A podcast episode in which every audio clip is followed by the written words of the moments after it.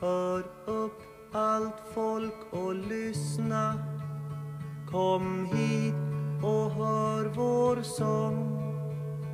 Om herrarna i höjden som regerar dagen lång. Välkomna till ännu ett avsnitt i er favoritserie i kategorin Tre vuxna män som googlar saker tillsammans, Bröderfolkens podd. Vi kommer som vanligt mer eller mindre direkt ifrån den hemliga poddbunkern djupt under Svinesunds vatten. Jag som pratar nu heter Max och med mig har jag precis som varje vecka Alvin. Tjena tjena. Och Grime. Hallå. Och ehm, ja, varför inte hoppa rätt in? Det fortsätter att hända saker i Norge. Dessvärre. Och det fortsätter att hända saker specifikt i Bergen och specifikt på det enda politikområdet som någonting har hänt på i Bergen. De... Eh, nei, det, det, er jo det eneste politikkområdet hvor ingenting noensinne hender. Eh, så, så, som er grunnen til at det er det eneste man snakker om i denne byen. Eh. Ja, det är ju lite ironiskt det där. Det blir, inget, det blir ingenting gjort för det händer för mycket. Ja, uh, nå har uh, i, I ti dager har både uh, Høyre og Arbeiderpartiet forsøkt å stable på beina et slags flertall i bystyret. Ingen av de har klart det. Ja. Jag, jag, alltså, jag, jag, tycker om begreppet en, en sorts majoritet. Det, det känns tryggt och stabilt. Ja uh, det, det, det, er den altså uh, Eh, eh, eh, stabile, forutsigbare styringen man kan, man kan forvente av de, av de etablerte styringspartiene i Norges nest største by. grunnen til at ingen av de har klart å lage et flertall, er fordi at Høyre, med byrådslederkandidat Kristine Meyer i spissen, har av en eller annen bisarr grunn faktisk ikke løyet uh, om at de uh, Om at de anser Bybanesaken som over. De, de har vært konsekvente på at de ikke kommer til å gå inn for en ny utredning av tunnel. Men så ble de lei av å ikke sitte i byråd. Så nå har man uh, fullstendig kapitulert til tunnelpartiene og brutt uh, kanskje det tydeligste valgløftet Høyre noensinne har gitt. Ja, det går bra nå. Ja. Det... Så nå skal Nå skal bystyret i Bergen nok en gang Eh, bestemme om Bybanen fra sentrum til Åsane skal gå over Bryggen eller i en tunnel. Ja. Ja, nej men det, jag tänker att det, det har ju inte ältats nog, så det, det, det är bra att den frågan får lyftas lite grann. Ja, nej men precis. Jag tycker jag, jag känner lite avsaknad av insyn i den här beslutsprocessen. Ja uh, Dette ble kunngjort uh, på det mest offisielle stedet av alle, på Kristine Meyers Facebook-side. ja, klassisk, klassiske kommunvibber. Ja, uh, etter at Kristine Meyer hadde ringt sittende byrådsleder Rune Bakervik og langt på vei sagt at hvis du ikke går av som byrådsleder i dag, eh, kommer jeg til å begynne å forhandle med tunnelpartiene. Eh, for det at hadde Bakervik gått av frivillig, eh, så kunne man eh, etablert et, eh, et mindretallsbyråd så lenge de ikke hadde et aktivt flertall mot seg, takket være det vidunderlige systemet med negativ parlamentarisme. Ja, det funker så i kommunene også. Ja. Underbart. Eh, men uh, siden Bakervik ikke har vist noen tegn til, at, til, å gå av, uh, bortsett fra når han på valgdatten sa at han kom til å gå av men det, Ja, Eh, det lätt att säga. Eh, Ja, men eh, så, eh, så viste det seg plutselig at eh, Bergenslisten hadde tapt et mandat til Venstre fordi de hadde gitt så mange personstemmer til Martin Smith-Sivertsen i Høyre. Men, eh, så da hadde Bakervik kanskje en sjanse til å danne et flertall. Men så eh, gikk de stemmene tilbake til Bergenslisten fordi at Martin Smith- Smith-Sivertsen eh, ikke var valgbar i Bergen da han bodde i Bærum. det, det, det, det var en miss från hans sida kanske. Ja, alltså vi- vi diskuterade ju detta förra veckan också. Mm. Eh, och jag kommer fortfarande inte underfund med hur det kommer sig att... För att han stod väl på högerlistan? Ja. Ja, hur det alltså kommer sig att en av... Huruvida en av Höjres kandidater är valbar eller inte påverkar vem av Vänstre och Bergenslistan som ska få ett mandat. Ja, eh, eh, personstemmer er en uting. De bør avskaffes. Velgere har da for faen ikke noe, noe å gjøre med hvem som sitter i bystyret. Nej, men det, där, där, där är jag ändå med. Personröster har aldrig lett till något rimligt.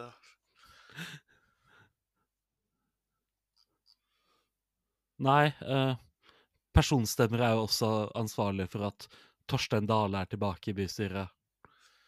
Så, så, som vi også har diskutert tidligere. Ja, nej men eh, alltså, jag, jag, jag känner, alltså, efter de senaste veckorna, jag känner väl rent generellt att är demokrati rätt lösning för, för, liksom, för de norska kommunerna?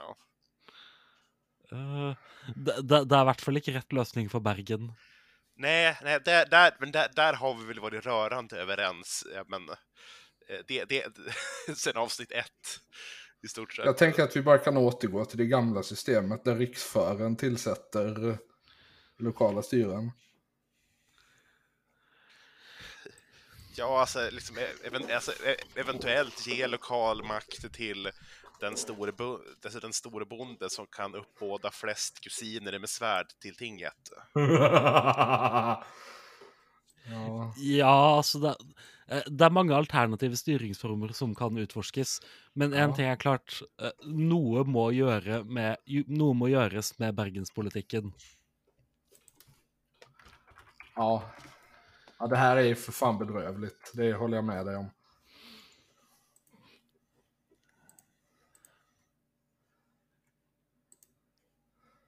Eh, eh, mitt personlige forslag er eh, etter hvert at vi bare At vi bare driter i Bybanen til Åsane.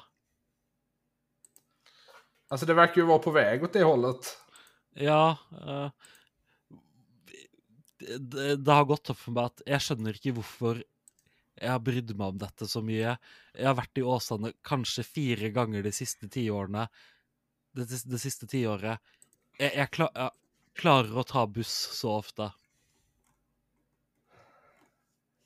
Ja, och jag menar utifrån vad jag kan se på liksom kartan så är det väl... Alltså det är väl i princip bara liksom villaområden och stormarknader. Ja, eh, også Ikea. Ja, och ut, alltså eh, allting det är ju saker man kör till. Ja. Eh, Alternativt så kan Åsane gjerne få lov å bli en egen kommune igjen. De stemmer ganske idiotisk òg. Ja, som sådana kommuner brukar, eller sådana områden brukar göra. Ja.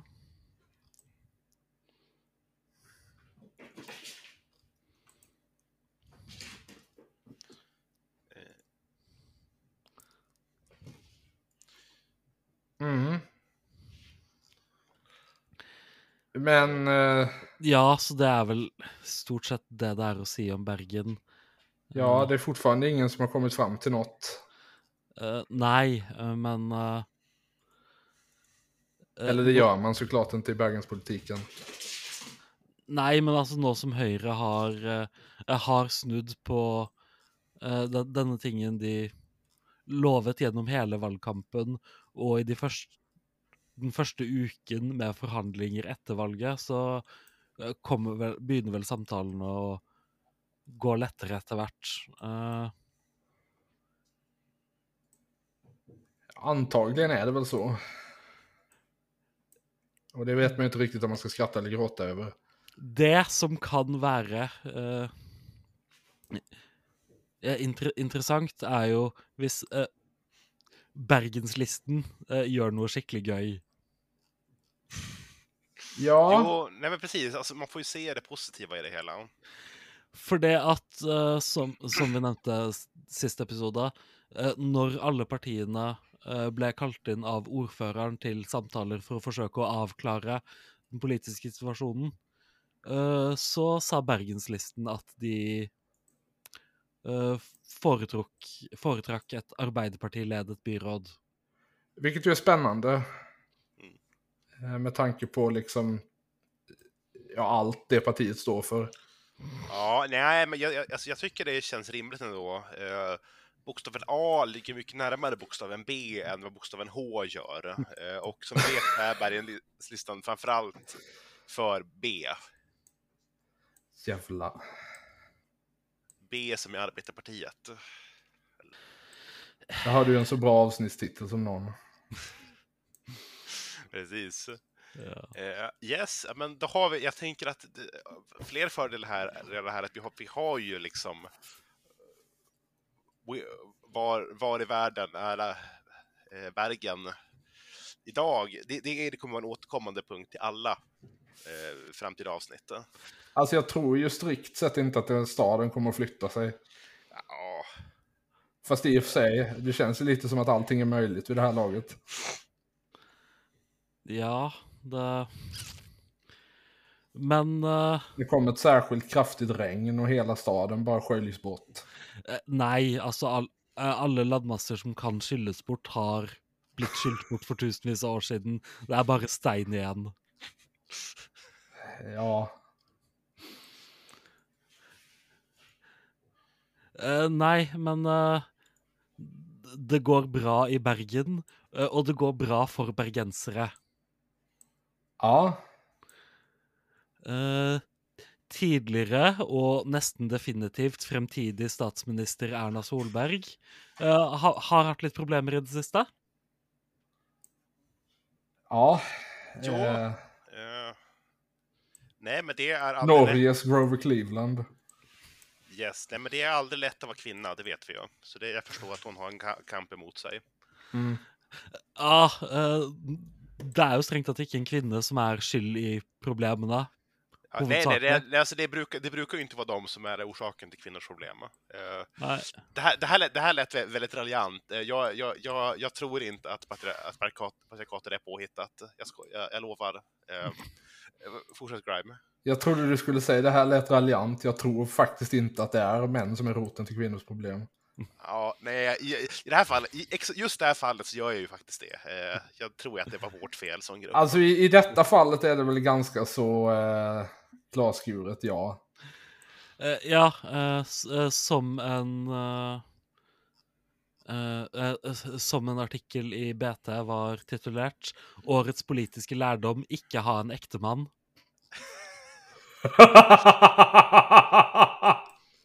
ja, Bergens Ja. Tidende eh, ställer sig här på Valerie Solanas sida.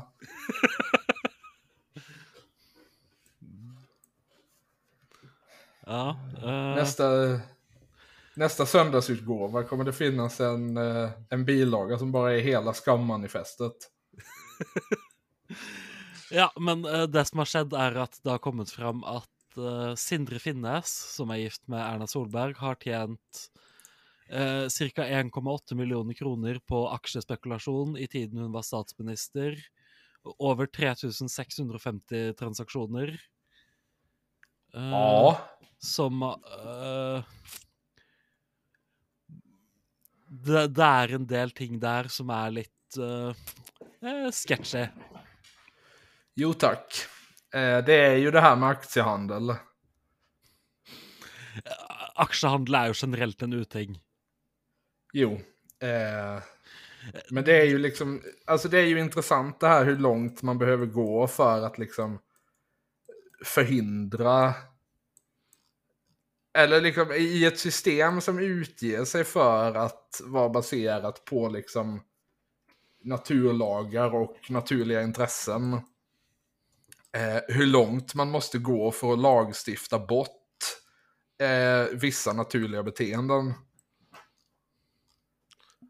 Ja, jag tror att just det här naturliga beteendet tror jag vi bara kan lagstifta bort genom att använda väldigt eh, permanenta lösningar. Ja, det är väl risken. Eh, Jag säger, jag, jag, säger, jag säger inte vilka. så Du behöver inte specificera vidare. Nej, Nej. eh, så, så, jag, så jag slipper använda det ordet ytterligare ett avsnitt i rad.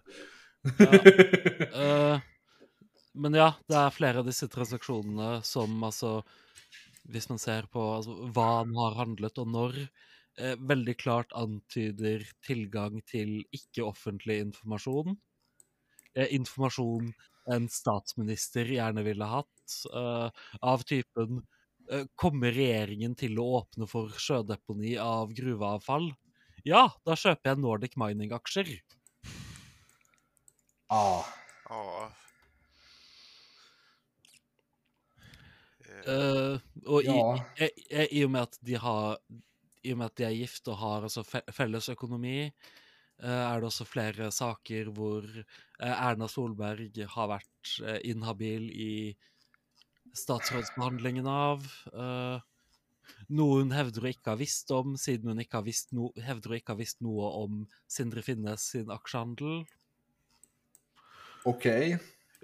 Og altså Gre- Greit nok at hun er Høyre-leder, men eh, jeg, jeg vet ikke om jeg ville som politiker vært så åpen på at jeg, jeg ikke legger merke til 1,8 millioner fra eller til i familieøkonomien.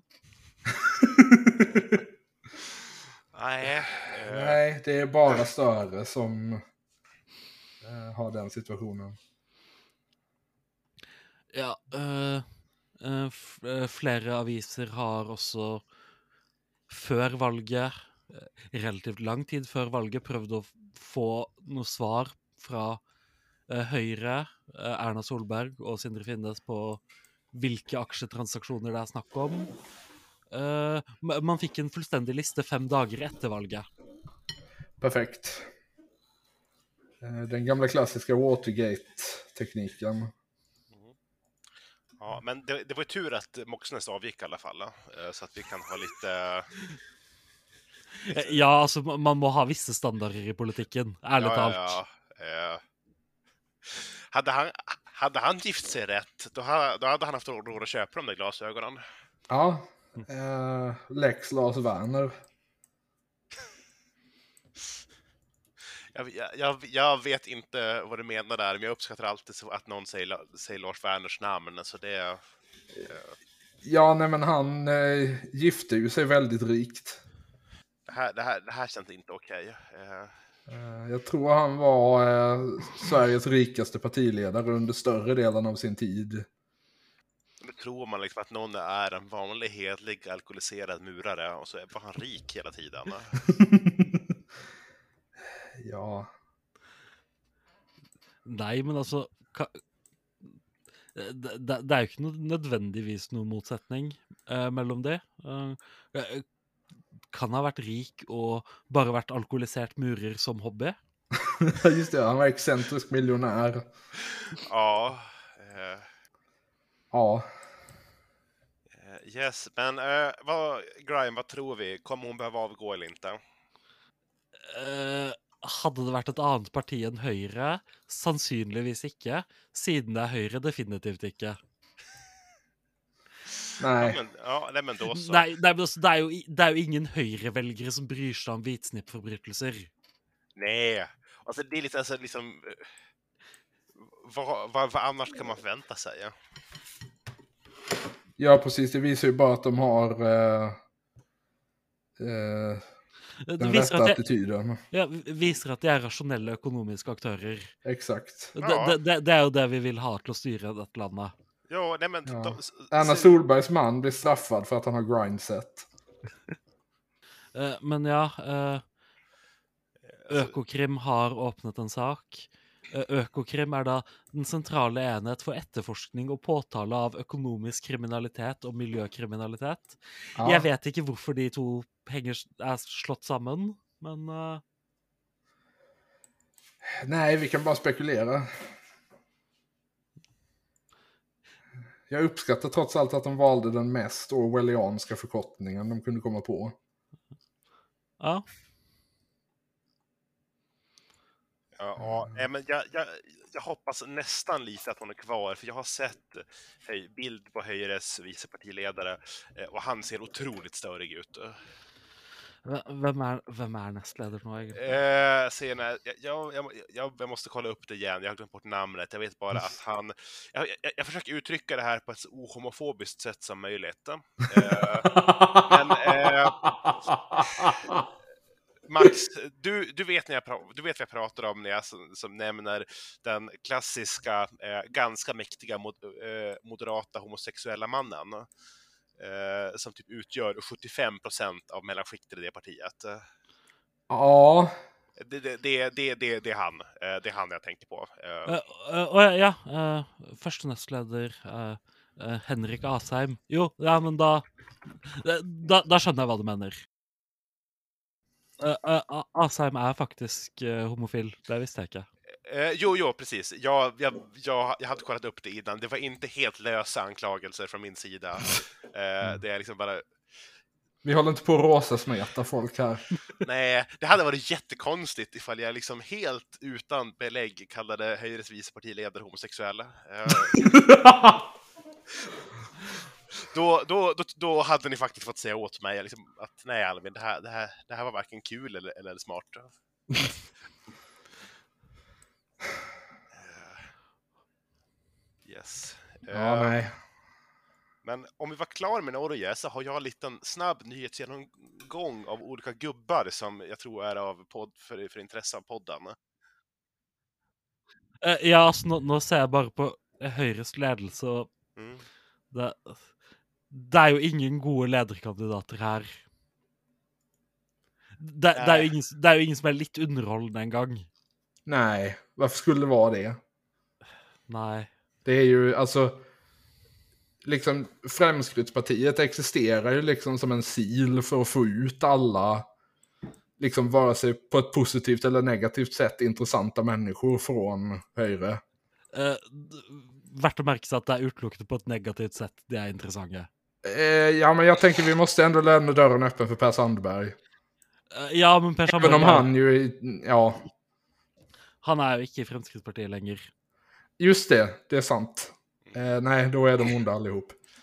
Ja, nej, men, Eh, ja, nei eh, Mest, mest underholdende eh, mulige høyrelederen jeg kan finne her, er eh, Mathilde Tybring-Gjedde. Og det er utelukkende fordi at hun er datteren til den mest sinnssyke Fremskrittspartipolitikeren. Ja, men det är ju alltid lovande. Så det, det hadde vært litt gøy, men stort sett, nei. eh, det finnes ingenting bra i Høyre. nej, alltså, da, det känns inte som att de skulle ha en Lars Bäckman. Eh, Nej, precis, för att Norges Lars Bäckman är med i Fremskrittspartiet. ja, d- för, för er som av någon, någon anledning inte vet vem Lars Bäckman är, men, bara in på hans Twitterkonto så får du... Vi kommer förmodligen göra ett avsnitt om honom någon gång. Ja. Eh, man, mannen dricker 10 liter cola om dagen. Ja, alltså. Nu har ju jag av vissa personliga skäl svårt att liksom ge mig på yrkespolitiker som dricker för mycket cola. Ja, nej, eh, eh, samma I guess, men jag, varken jag eller Max slåss för pensionärer. Eller jag slåss inte med pen- pensionärer, där, eh, vad, vad Så- Max Sa du för eller med? Eh, med. Ja. Eh, jag, jag tror att slåss för pensionärer tekniskt ingår i min yrkestit- yrkesroll. Eh, om jag gör det heller ska vi låta vara osagt. Eh, Ja, ja, det är kanske bäst så. Yes. Men ja, nej. Eh, Höjre är lika deppigt som vanligt. Bergen är lika dumt som vanligt. Ja. Ja, ungefär. Eh, yes, men Max, vill du köra din grej eller får jag ta mitt nyhetssvep? Eh, ja, men vi kan väl köra ditt först. Yes, för det, det, det här... Jag kommer nu snabbt gå igenom några olika gubbar som antingen har pratat om i podden förut, eh, eller som inte har det och som vi tar nu upp för första gången, men som alla har relevans för podden och som alla har... Eh, eh, men jag skulle säga att vi, eh, har, vi stöder dem, i alla fall till 50 procent varenda en av dem. Tja. Eh, vi, vi kan ju börja med att säga, säga vila i frid till Per Gahrton, eh, den kåtaste liberalen, miljöpartisten och mannen i världen. Ungefär. Eh, mannen som var för kåt för Folkpartiet, eh, mannen som var För kort för Folkpartiet på 70-talet. Yes, alltså liksom när alla involverade i Folkpartiet hade någon sorts psykos psykosexuell störning. Utom Per Gahrton som bara var väldigt kåt. Ja, precis. Han verkar ju trots allt ha varit... Ja, nej kort på ett ganska normalt sätt. Ja, eh, jag, har, jag har förstått att Per Ahlmark också liksom var konstant besatt av sex. Men det var mest för att eh, klimax var det enda gången där hans ångest släppte. Sen kom det, kom det tillbaka värre än någonsin sekunden efteråt. Ja, Eh, så det vilket känns som en mycket mer folkpartistisk inställning till sex. ja men exakt. Det är ju liksom psykofarmakapartiet. Ja. Eh, precis, yes, men vi ska inte gå igenom hela hans politiska gärning. Eh, vi står inte bakom hela av den. Till exempel så är det ju det, det är osunt att grunda Miljöpartiet. Det ser vi som...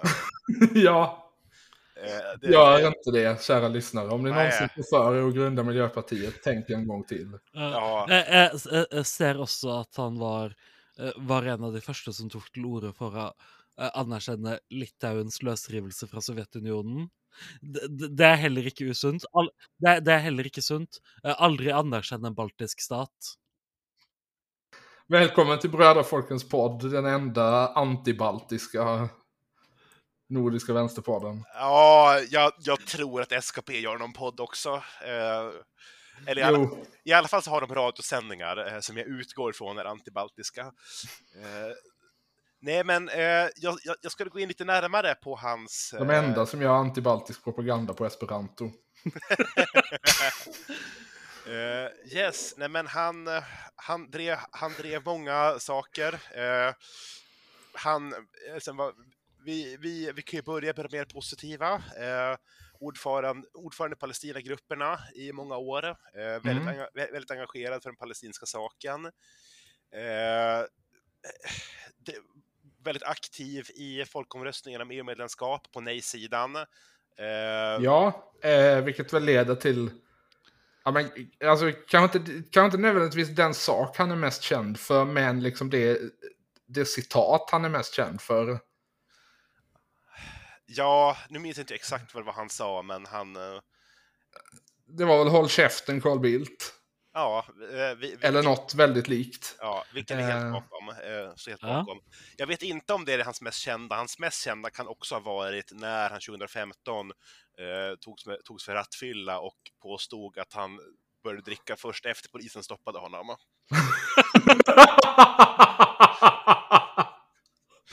Ja, det är en, kanske den bästa ursäkten jag har hört. Ja, för, för att lugna nerverna.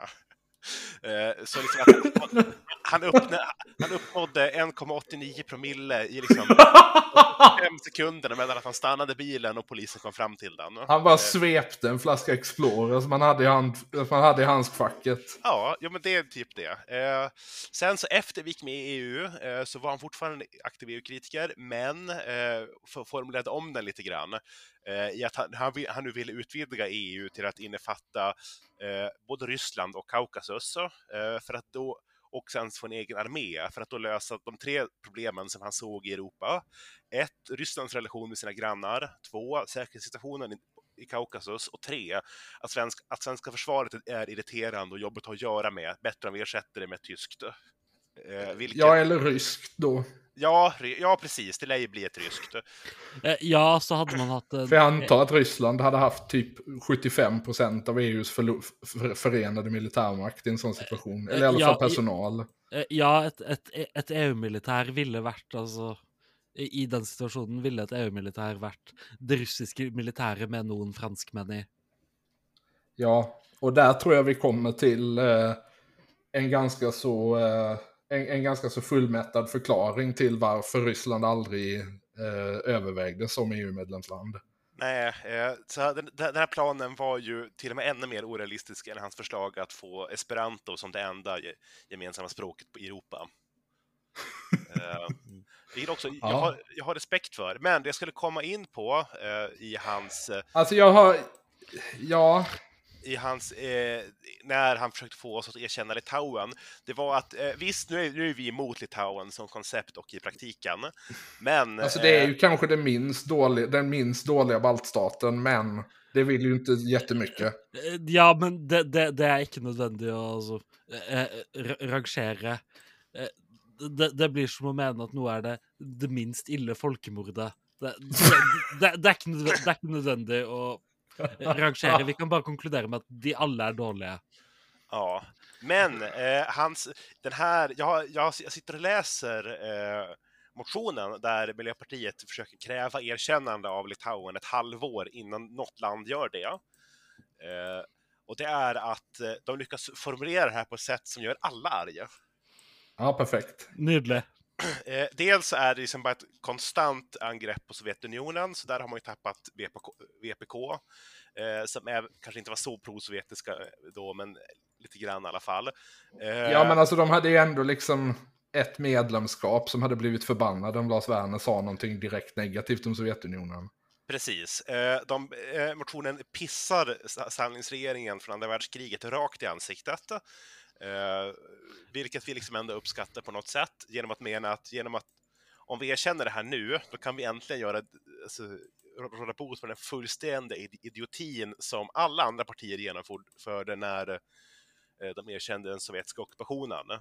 Eh, sen så lyckas han en, till och med eh, göra arg de riktigt mod, råfascistiska moderaterna som har kämpat för baltiska saken sedan ja, 1945 genom att jämföra eh, Baltis, Baltikums frihet med eh, eh, men, det sim, zimbabwiska majoritetsbefolkningens eh, kamp mot, mot eh, Rhodesia. Ja, just det. Så det, jag, det, jag uppskattar ändå hantverket i det hela. Ja, Eh, jo, Altså- det er jo altså s- Sånn sett eh, så er det egentlig et imponerende s- stykke arbeid. en annan grej vi absolut borde göra ett avsnitt om någon gång är ju eh, den stockholmska baltlobbyn. Ja, precis. Och dess eh, eventuella relation eller icke-relation till den kubanska lobbyn i Miami. Eh, Men, men Jeg s- syns sammenligningen med, med Rhodesia er gøy. Jeg, jeg, jeg, jeg, har alltid sagt at Vitautas Landsbergis er Europas eh, Mugabe. Ja, nej, men det, det, det, då, då kan du åka tillbaka i tiden och gå med, gå med i Miljöpartiet 1991. Fast, det- fast det är en dum idé, för om, om, om nio månader kommer de åka, ut, åka ur riksdagen. Eh, ja, sen framförallt så antyder den alltså, lite grann att det är viktigare att erkänna eh, Litauen än att erkänna eh, Estland och Lettland. Så vilket ändå är lite vår, är, vår ståndpunkt också. ja, alltså Lettland, alltså jag är i allmänhet liksom för alla folks frihet, hela världens fred, men Lettland bör inte existera. Nej, alltså dela upp det. Ku, Kurland och Livland. Ja, Eh, yes, Ja, men jag tror att, jeg, jeg, jeg, jeg, jeg, jeg tenker at eh, l- det, Dette er et radikalt standpunkt, jeg vet det, men jeg tenker at Latvia bør eksistere. Eh, som, som en Ja, det är ju- sovjetrepublikk. ja vi behöver inte återställa resten av Sovjetunionen, det räcker med eh, Lettland, den lettiska. Latvisk, latviske so Sovjetsosialistrepublikken. Ja. ja, men Eh, det, Eller jeg, egentlig tenker jeg at det gøyeste alternativet ville, ville vært hvis eh, alle de tidligere SSR-ene slo seg sammen igjen utenom Russland. Ja, ja, nej, men här tror jag vi är inne på Det, det ville det var väl en sån grej de försökte göra typ tre veckor 91. Ja, men det, det ville vært en gøy stat. Det må dere gå med på. Det hade varit en jävligt kul stat, det håller jag Alltså- med om. Inte den europeiska delen. Men resten kan ju bli en motvikt. Men jag tänker att om man liksom går, tar via Centralasien, och sen så över Kaspiska havet till Kaukasus och över Svarta havet till Ukraina, då har man ju ändå hyfsat sammanhängande. Ja, ikke Ja, ehm, Eh, ma- Man måtte kanskje gitt de altså, eh, Rostov og en del eh, for å få en slags sammenheng. Här, här, här har vi en kompromiss att hitta med de här eh, liksom ukrainska national, nationalisterna som såg en karta från 1921 på liksom den mest, liksom, de, de verkligen svåraste runkfantasierna som ukrainska frihetskämparna hade då eh, och menar att det är det riktiga Ukraina. Yes, ni får de gränserna, men bara i ett, upp, i ett upprättat Sovjet som inte innehåller Ryssland. ja. Eh, Yes. Jag tänker å andra sidan att det kan vara positivt det här för att eh, få ett återupprättat intermarium. eh, Vil vi egentlig det? alltså, kompromiss, alltså det här, den här fusion-ideologin, eh, ny sovjetism, ukrainsk rånationalism och konstiga polska fantasier är, det här kan bli, det här, det här, det här kan bli bra. Det här kan bli riktigt bra. Tror du det? Nej, men det kan. det kommer inte, men det kan. Eh, det finns en chans. Yes, men eh, för att lämna eh, Per Gahrton och hans eh, dröm om ett nytt Sovjetunionen bakom oss. Eh, Ja, så, jag ska, så jag går vidare till gubbe nummer två som jag tror blir kortare. Eh, I augusti fick Enhetslistan, eh, alltså det danska partiet som vi stör oss minst på, en ny partiledare, eller en ny talesman. Ja.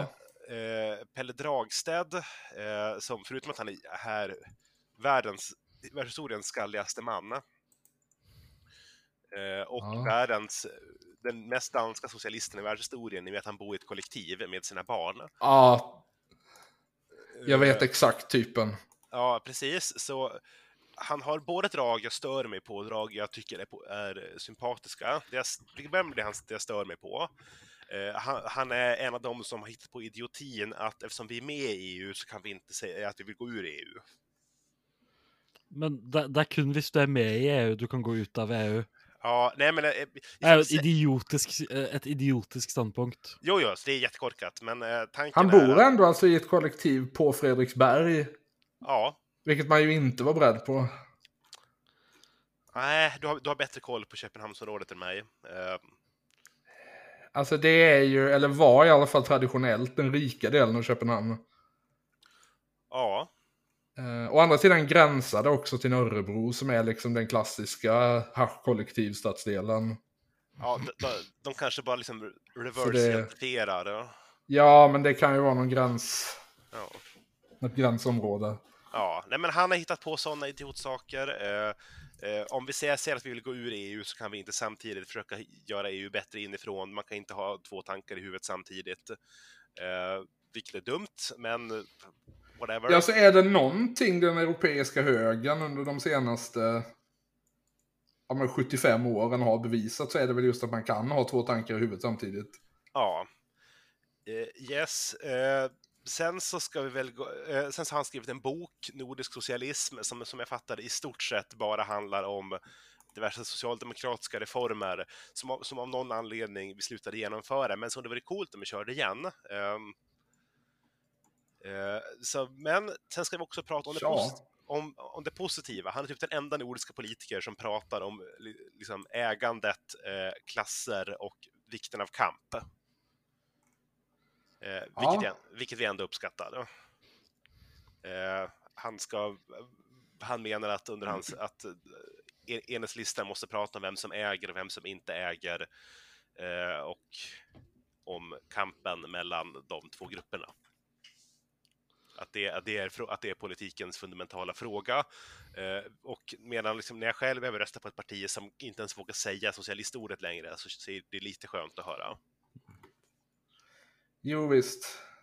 Eh, Eh, ja, altså eh, eh, Senest i år eh, eh, s- stemte jeg på et parti som nå til og med er for Nato, så no, noe må man jo nesten gi danskene.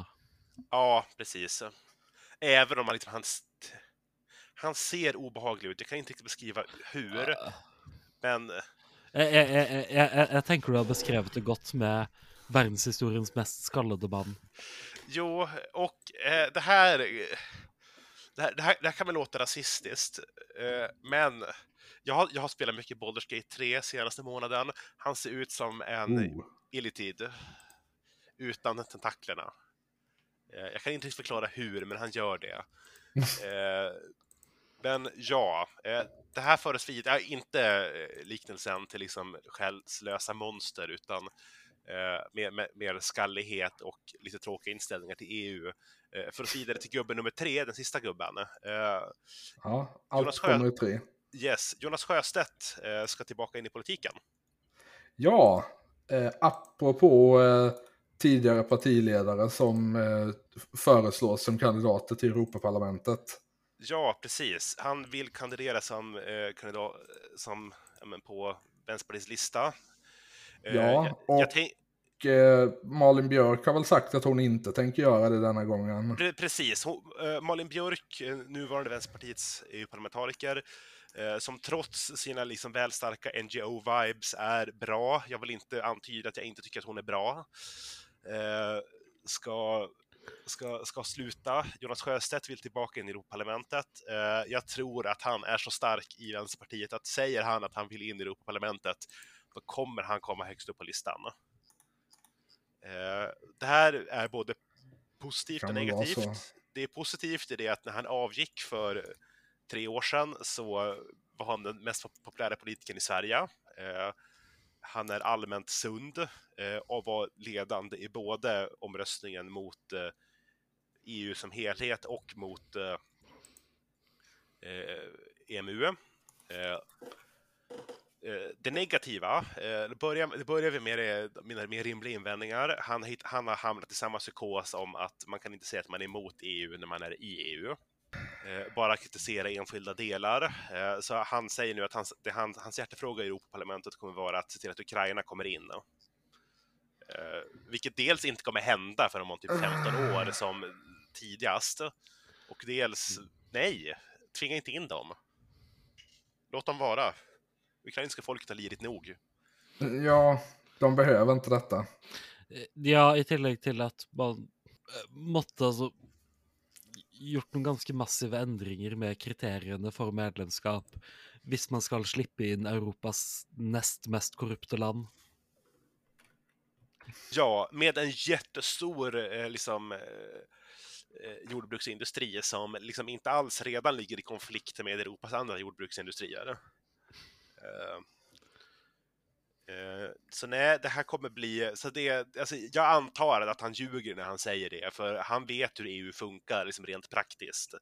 Eh, han kan inte gå runt med samma fantasier som 18-åringar som önskar att de kunde rösta på, på Volt. Eh, så liksom det, det är väl lite... Jonas Sjøstedt, Sveriges Gunther Fählinger. För helvete. Ja, jo, men eh, det, som får mig, det som gör mig ännu mer övertygad om att han bara ljuger när han säger de här sakerna, eh, för att han tror att eh, om han bara säger saker som han tror är mysiga och fina kommer folk eh, tycka om honom igen. Eh, det är... Det har ju funkat hittills. Jo, precis. Eh, det är att jag har läst hans självbiografi och Ja. som liksom antingen bara är generellt jättedåligt skriven och han har haft jätteotur, eller visar att han är liksom psykopat. Ja. För alltså Eh, det, apropå tomma mysvibbar, vad var titeln på den boken nu igen? eh, allt kommer bli bra. Eh, för alltså det, den, den boken är liksom hundra sidor som, säg, som liksom beskriver hans barndom, hans tidiga engagemang, hans första karriär som EU-parlamentariker, utan att säga någonting alls. Eh, sen liksom tre sidor där han är jä jätteelak mot Gudrun Schyman. Eh, sen ytterligare typ, sen och typ 80 sidor som fortfarande beskriver liksom stora saker utan att säga, säga någonting alls. Sen så sinnessjuka pu- pungskarpar, eh, pungsparkar mot Lars Ohly. Ja. Eh, jag tänker att det finns bara en möjlig slutsats att dra från det här. Eh, och det är att Jonas Sjöstedt tänker ställa upp i det amerikanska presidentvalet. Eh, ja, nej men det känns rimligt. Eh, jag, tror, jag tror också det. Men liksom, alltså, det är verkligen alltså typ... Eh, nej men jag såg eh, Lars i en Pride-parad efter att jag tog över från honom. Han såg ju glad ut i alla fall, det var ju tur för honom. Det hade inte jag gjort.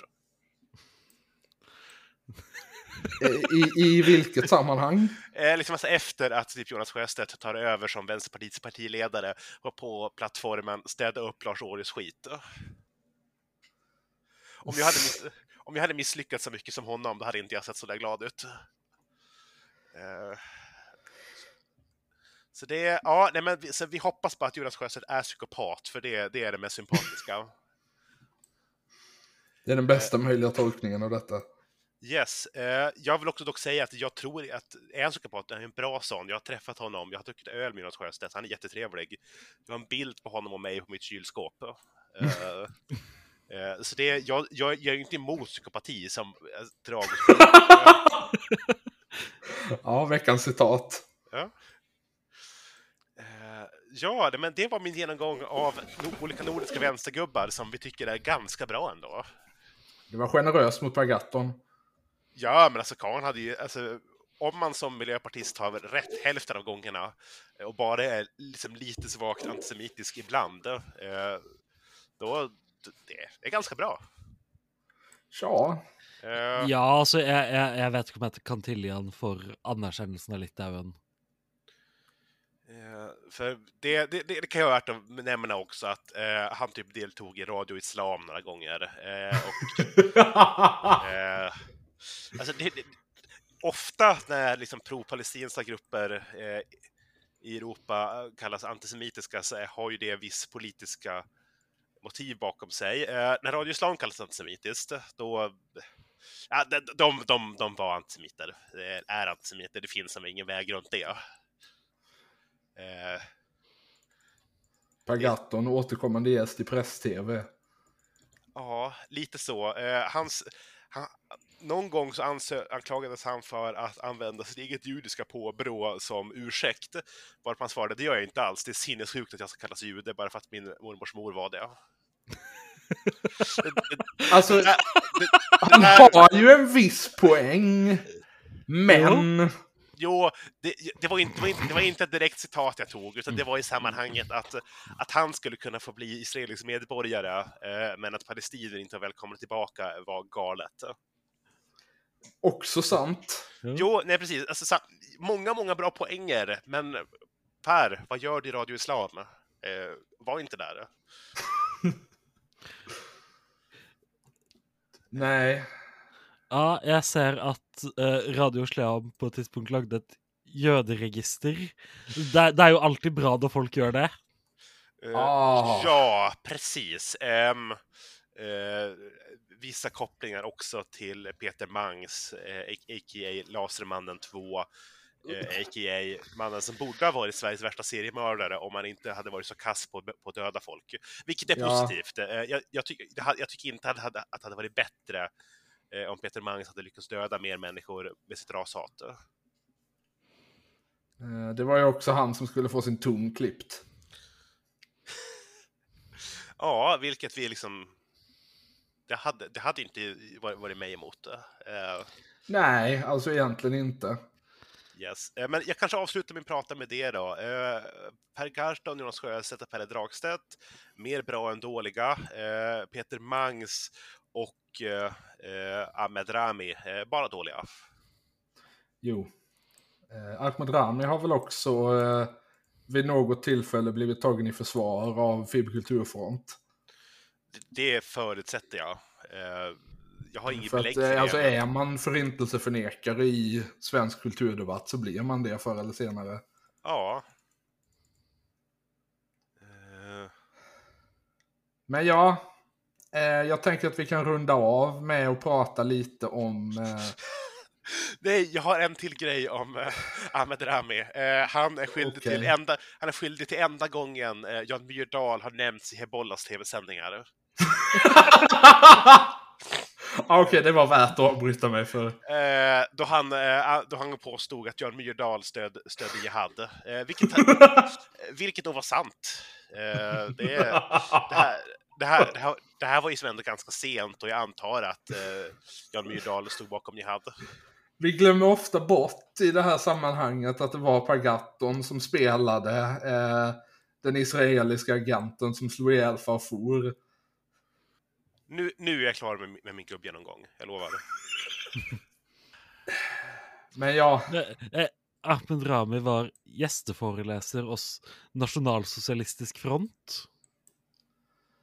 alltså den här, den här, eh, det här hålet kommer vi kunna gräva oss ner i hela kvällen. Ja, eh, Ja, eh, hvit arisk jihad.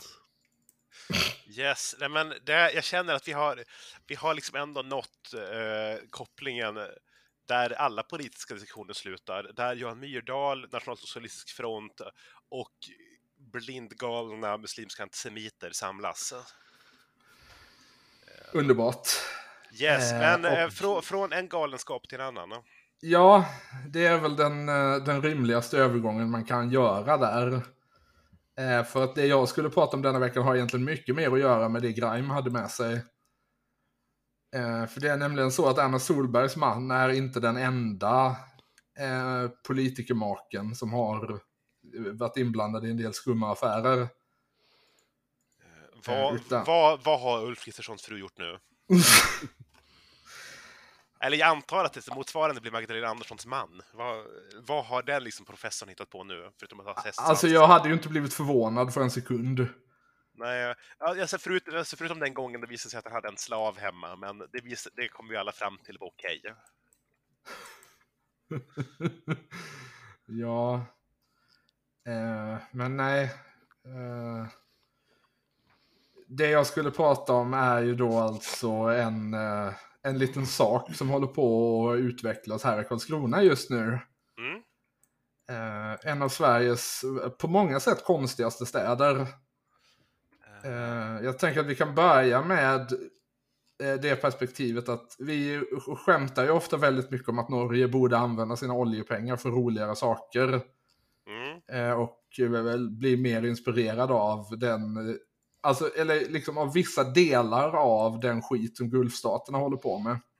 Eh, ja, eh, Norge trenger et kafala-system, som vi eh, så ofte har sagt. Yes, eh, mer slavar till Norge. Ja, Det- eh, hur, hur är det med, alltså, det här är väl en sån situation där jag antar att Norge räddas av att inte ha jättemycket jordbruk. Vi, För jag tänker att situationen för vissa migrantarbetare i liksom svenskt och danskt jordbruk är inte helt olik. Ja, det, det, det er det nok ikke de stedene man har eh, Man har jordbruk i Norge heller. Eh, og det, det, det har man for mange steder pga. Senterpartiet. ja, Ja. Eh, ni hörde det här. Eh, Centerpartiet spär på rassegregationen i Norge. Det, det er jo kanskje ikke nødvendigvis en helt urimelig anklage å komme mot eh, Å komme med mot Vidkun Quislings parti. nej, nej, men det... det alltså, jag, jag tycker vi refererar till Centerpartiet så för sällan. Ja, eh, det, det er den eneste måten man burde referere til Senterpartiet. Mm. Jo. Eh, Ja, men... Eh, men det jag ville komma till med den här liknelsen eh, var ju i alla fall att ehm, eh, staden jag för mina synder bor i mm, eh, är kanske ett av de tydligaste exemplen vi har i Norden på den sortens byggprojekt. Eh, visserligen då inte finansierad av olja eftersom den byggdes i slutet på 1600-talet. Eh, men väl, ja men, alltså stormakt-Sverige var väl ändå på något sätt liksom typ en petrostat för koppar. ja, ja okej då. Eh, Men de, eh, de byggde i alla fall den här staden eh, på en ö som ligger ja, men kanske en halv mil från fastlandet. En, en ö som då helt saknar liksom allt vad jordbruk heter. Eller det fanns en gård på den som de rev när de byggde staden. Ja, Eh, och sen finns det liksom ingen, ingen rimlig jordbruksmark inom nära håll. Eh, och det finns ju, eftersom det här då är eh, en ö i havet, eh, så, finns, så fanns det heller inget dricksvatten. eh, nej, alltså, ska Eh, nei, men altså, hva, hva skal man med noe av dette så lenge man har kobber? Ska jag vara helt ärlig Max, jag trodde att på Listerlandet så hade man utvecklat möjligheten att dricka bräckt vatten sedan typ 700-talet. Eh, Ja, men Listerlandet har inte vi någonting att göra med. Nej, okej, nej, eh, nej, det, det verkar vara mer typ Olofström. Eh, okej, ja, ja, jag, jag, jag Men alltså det går ju inte att utesluta, nej. nej, Ehm. ja, nej, nej, men okej, men i Karlskrona så, så saknar man den genetiska fördelen. då. Ja, och eh, den, den tidiga lösningen på det problemet var att eh, alltså på ett, ett väldigt Dubai-liknande sätt eh, skeppa in dricksvatten med båt. Eh, ja, jag... Du, du vet ju varför vi började bygga Karlskrona, men när man nått den punkten, då tycker jag att man får behöva tänka om något varv om varför man har sin stad där man har den. Ja, alltså jag eh, kan inte annat än hålla med dig. Eh, liksom, jag känner att 90, i 97 procent av mänsklighetens historia, då har man vid, då har man vid den punkten sagt okej, ja, ja, men då går vi vidare. Eh, syns i nästa dal. Eh, Mm. Ja, altså, eh, som vi har diskutert tidligere, eh, så ligger Bergen på et skikkelig idiotisk sted på mange måter. Men vi har i det minste drikkevann. Jo, va, alltså, brist på vatten har ju aldrig varit Bergens problem. va? Nej, Nei. det kan väl ingen anklaga det för. Eh, men hur som helst, eh, det, det debatterades väldigt länge hur man skulle lösa det här problemet. För att till skillnad från eh, i Dubai så var alla typ överens om att det här inte var en hållbar lösning. Eh, men det som, det som till slut gjorde att det här blev av var efter att koleran kom till Karlskrona. Eh, vilket den gjorde, ja men precis som resten av Europa i mitten på 1800-talet. Eh, så att 1860 tog man beslut om att börja bygga ett, eh, en, en vattenreservoar. Eh, som då av, för mig helt outgrundliga skäl, eh, gestaltades i form av en eh, normandisk riddarborg.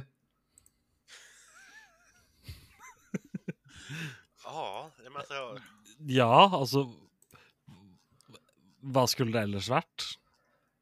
Eh, det här är, ja, nu, nu kommer jag att bli eh, svartlistad av föreningen Gamla Karlskrona för att jag har sagt det här offentligt, men det här kan vara den värsta byggnaden i hela stan. Eh, liksom inkluderat eh, handelslador och liknande. Eh, den är helt, helt bizarr och passar skitdåligt in i sina omgivningar. alltså jag, ser, Eh. jag- ser en bild nu, så utan att ha sett eh, den i sitt sammanhang, är, det- är det vattenborgen?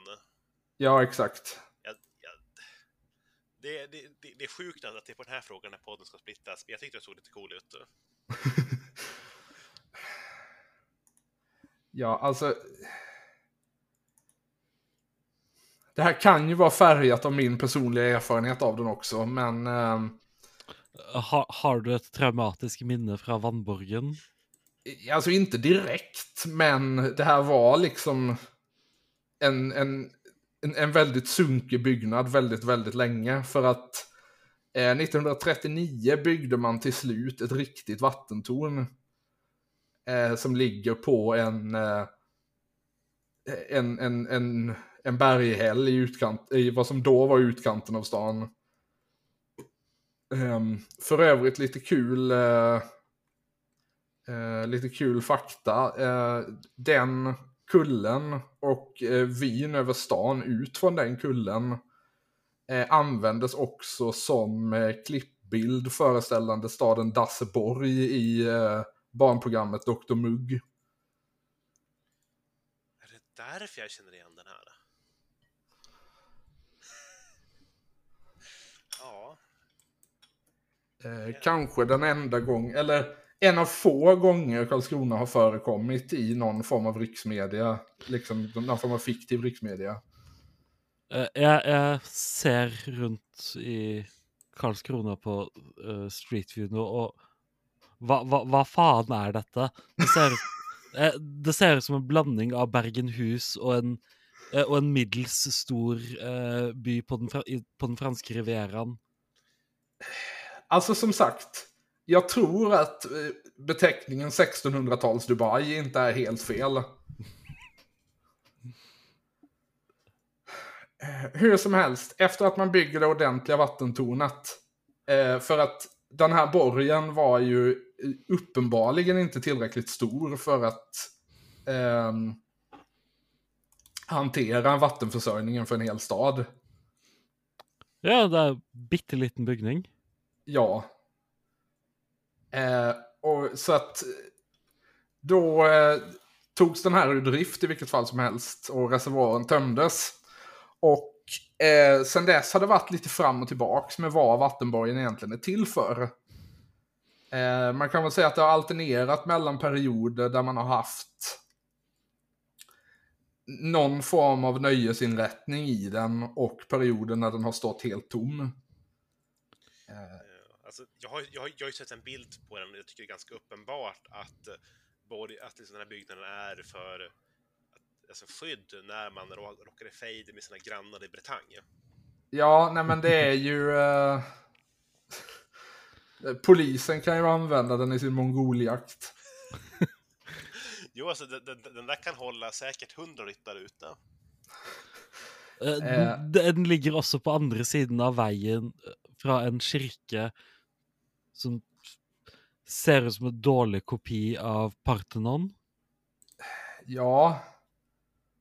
Ehm, som då var... Jeg, eh, jeg, jeg, jeg, jeg forstår mer og mer eh, hva du mener med 1600-talls eh, Dubai. Eh, eh, for øvrig mente jeg selvfølgelig Pantheon i Roma, ikke Parthenon i Aten. ja, nej. Eh, det här var ju då den kyrkan som, var, som hörde till Karlskrona tyska församling när den fortfarande fanns. Hvorfor- den tror jag upphörde någon gång på 1800-talet. Hvorfor man, hadde man en tysk forsamling i Karlskrona? Drev de og solgte fisk der òg? Det, det, Eh. det, eneste jeg vet om tyskere i Norden. De Alltså jag vet inte vad de var där och gjorde. Alltså det var väl egentligen typ hantverkare och så som man tog från Tyskland. Ja, men alltså, ju alltså, varje, det fanns väl ingen svensk stad som inte var i typ majoritet tyskspråkig till 1800? Alltså nära på. Eh, men eh, det var alltså restaurang i den här byggnaden från cirka 60-tal till cirka 80-tal. Eh, och sen så stod den tom i drygt 20 år. Eh, det är väl den perioden jag egentligen har starkast i minnet. När det var liksom ja, men en, en, en tom stenbyggnad mitt på torget och sen en, en pytteliten park framför den. Som var, precis som snart sagt alla andra grönområden i Karlskrona centrum på den tiden, oerhört sunkig. Eh, och liksom de, de facto knarknäste. Eh, Ehm. er, den bitte lille parken du snakker om, de to trærne foran? Eh, ja men det var ju, alltså det var ju liksom den plätten ja. Ja, men det var, Men det var, det var fler träd där då.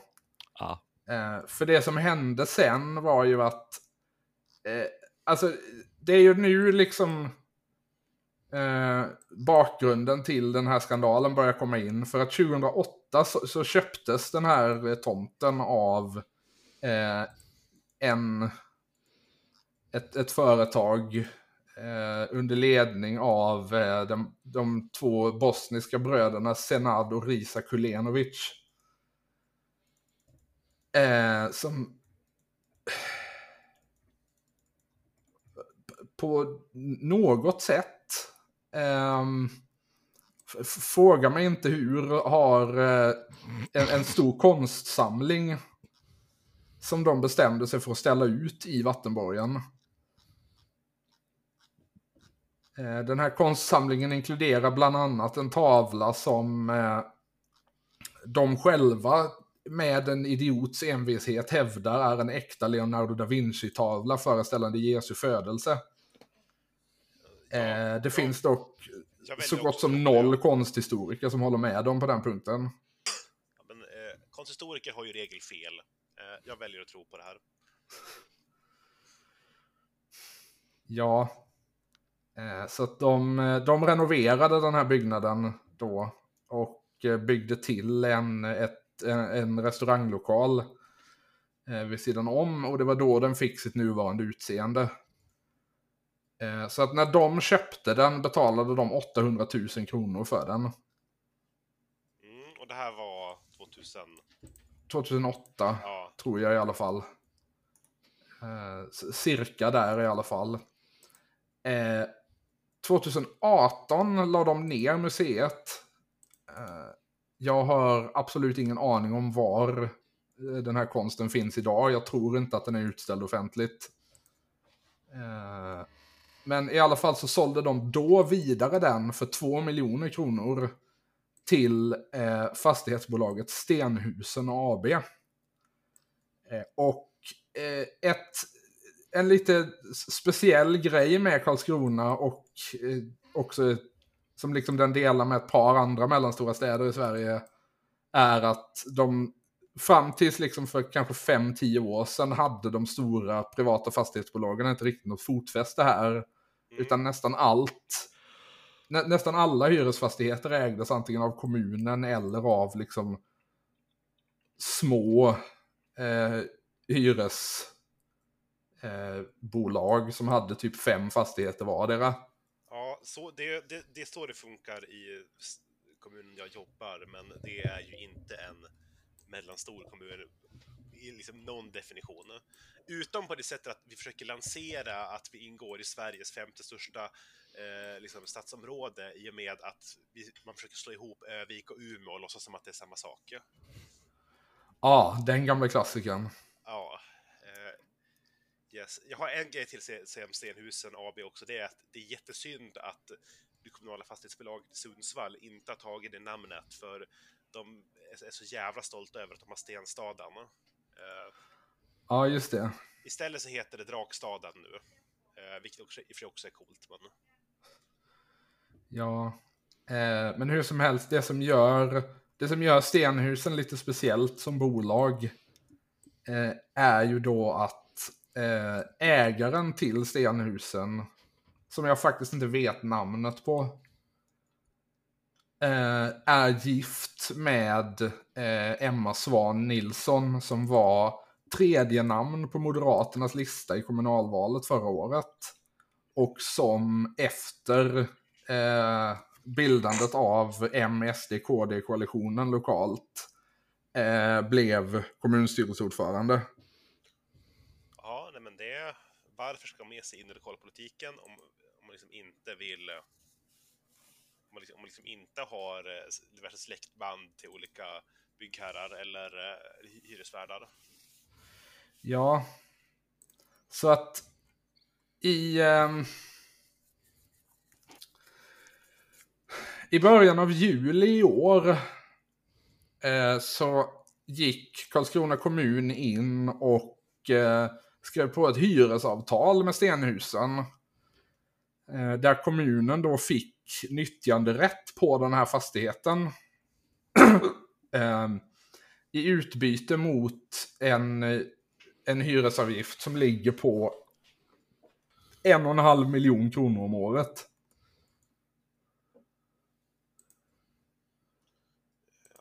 Ja, det lät, det mycket, men jag vet inte om det är mycket eller inte.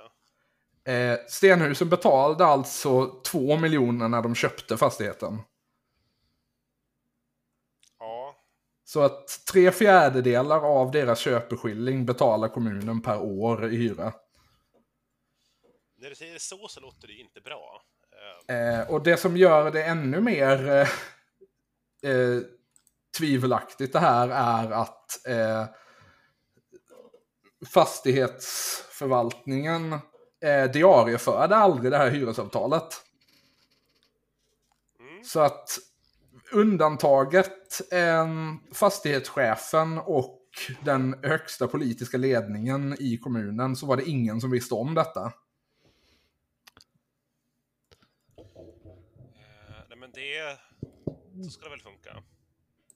Så att i ungefär, alltså ungefär samtidigt som detta avslöjades att det här överhuvudtaget hade skett. Eh, så gick kommunen också ut med sin värdering av vattenborgen och har nu kommit ut och sagt att de ska köpa fastigheten för eh, det modesta beloppet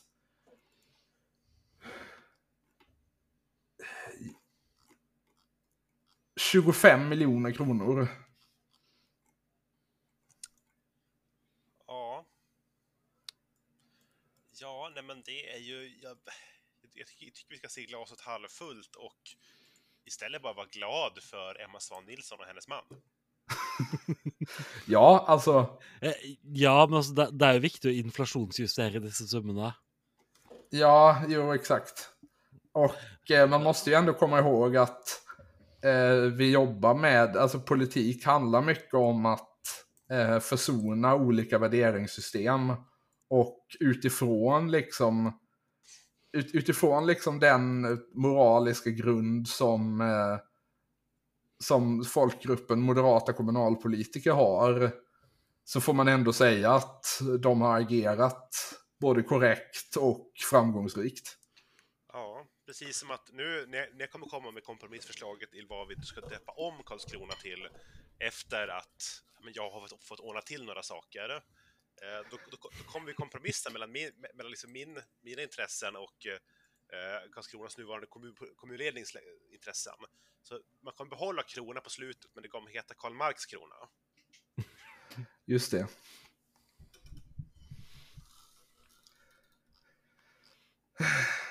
Ja.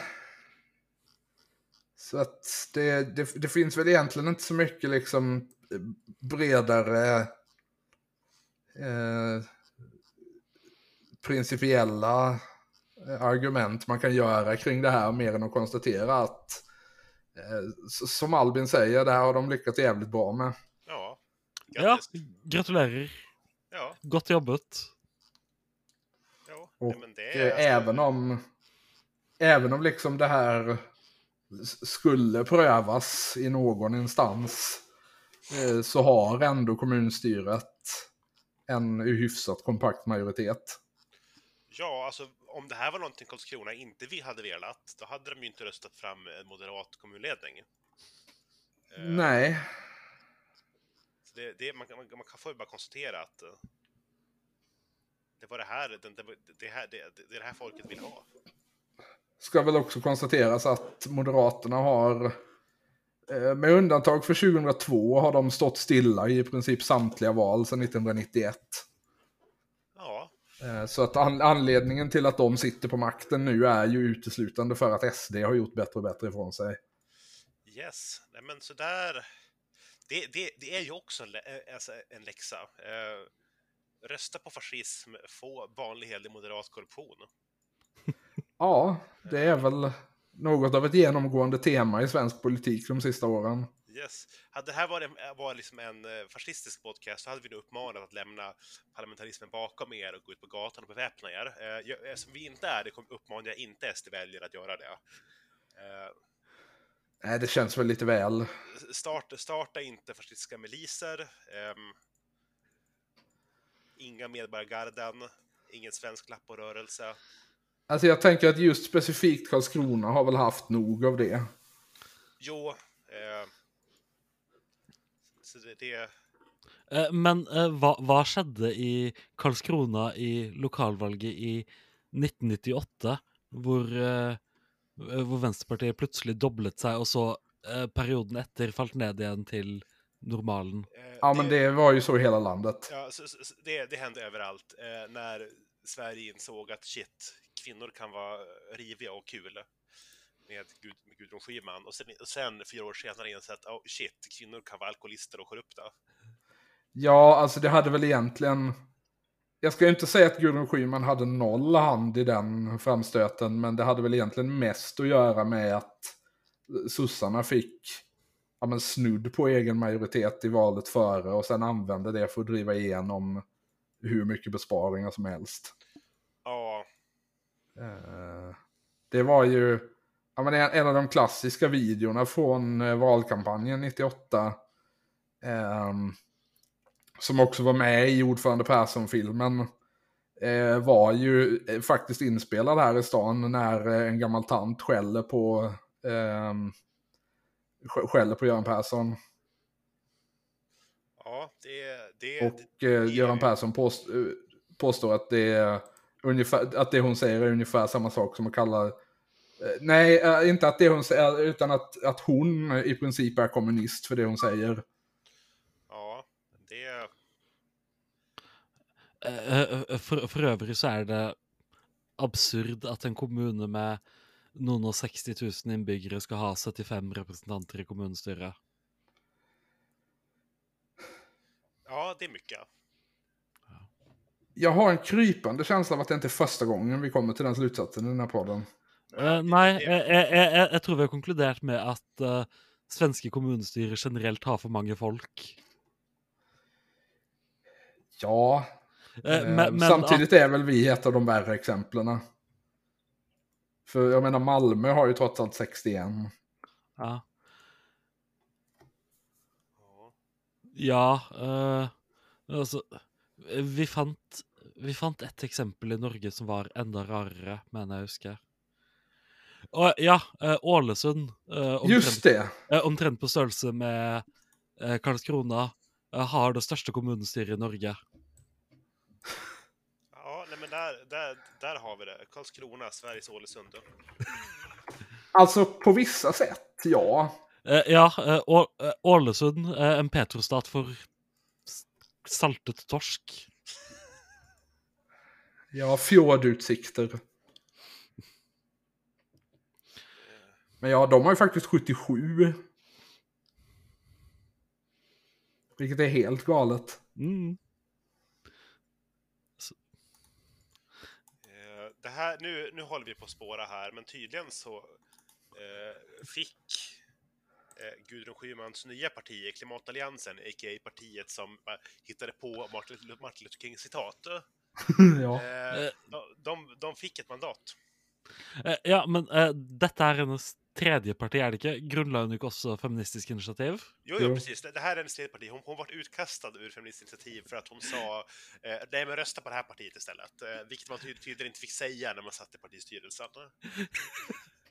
Eh, Nej. det, det, det, det, det er jo trist å se at Feministisk initiativ hater kvinner.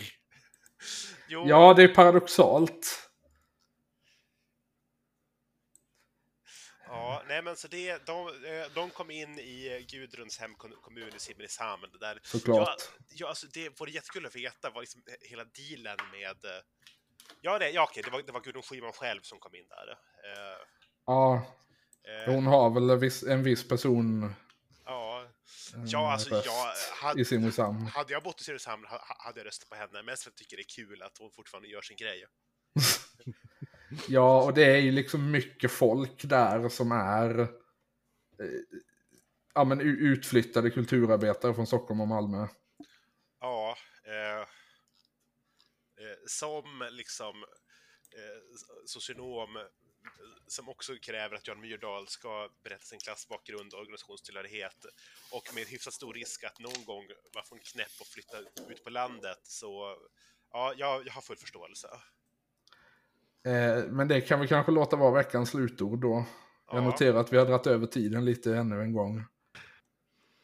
Men eh, du som lyssnar har lyssnat på Brödrafolkens podd. Eh, du vet var vi finns och ska du ta en, en läxa med dig från den här veckans avsnitt så är det helt enkelt eh, gift dig inte. Nej, Ikke gift deg, ikke anerkjenn Litauen. Precis. Nej det är framförallt gift inte med en man. Eh, Nej, Gift, gift, dig absolut, gift dig särskilt inte med en litauisk man. Eh, eller vänta lite, nu vet jag inte riktigt vart vi... nej, nej det, det tenker jeg er et godt råd. Du står på det. Ja. Det, det, det er viktig å holde på noen prinsipper. Ja. Vi hörs nästa vecka. Ha det så bra. hej! Ha det. Nå hør, nå hør! Reis dykk, for her kommer Norges statsminister Erna Solberg. Og går tur imot kaffebrenneriet. Gi plass, statsministeren, hun har litt fri. Og sniker i køen, men det er vel greit. Hva skal hun nå? Hva skal hun nå? Hun går målretta mot en veg. Hun sikter mot 7-Eleven igjen. Hun skal nok gå inn der og ha noe. Det er VG hun går for, og ikke Dagblad. Det var noen surprise. Jeg skulle vel tru de spanderte på ho, men hun dreg opp sitt eget kort. Ja. Ja, pinnkoden begynner på tre.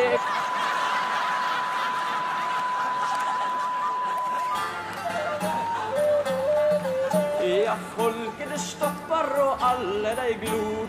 Sånn er det å være hele Norges si mor. Sånn er det å være hele Norges si mor. Sånn. For Høyre, hun kan jo aldri få nok av fløytespill og diger lur. Jeg tror jeg kan få nok av det, jo, takk.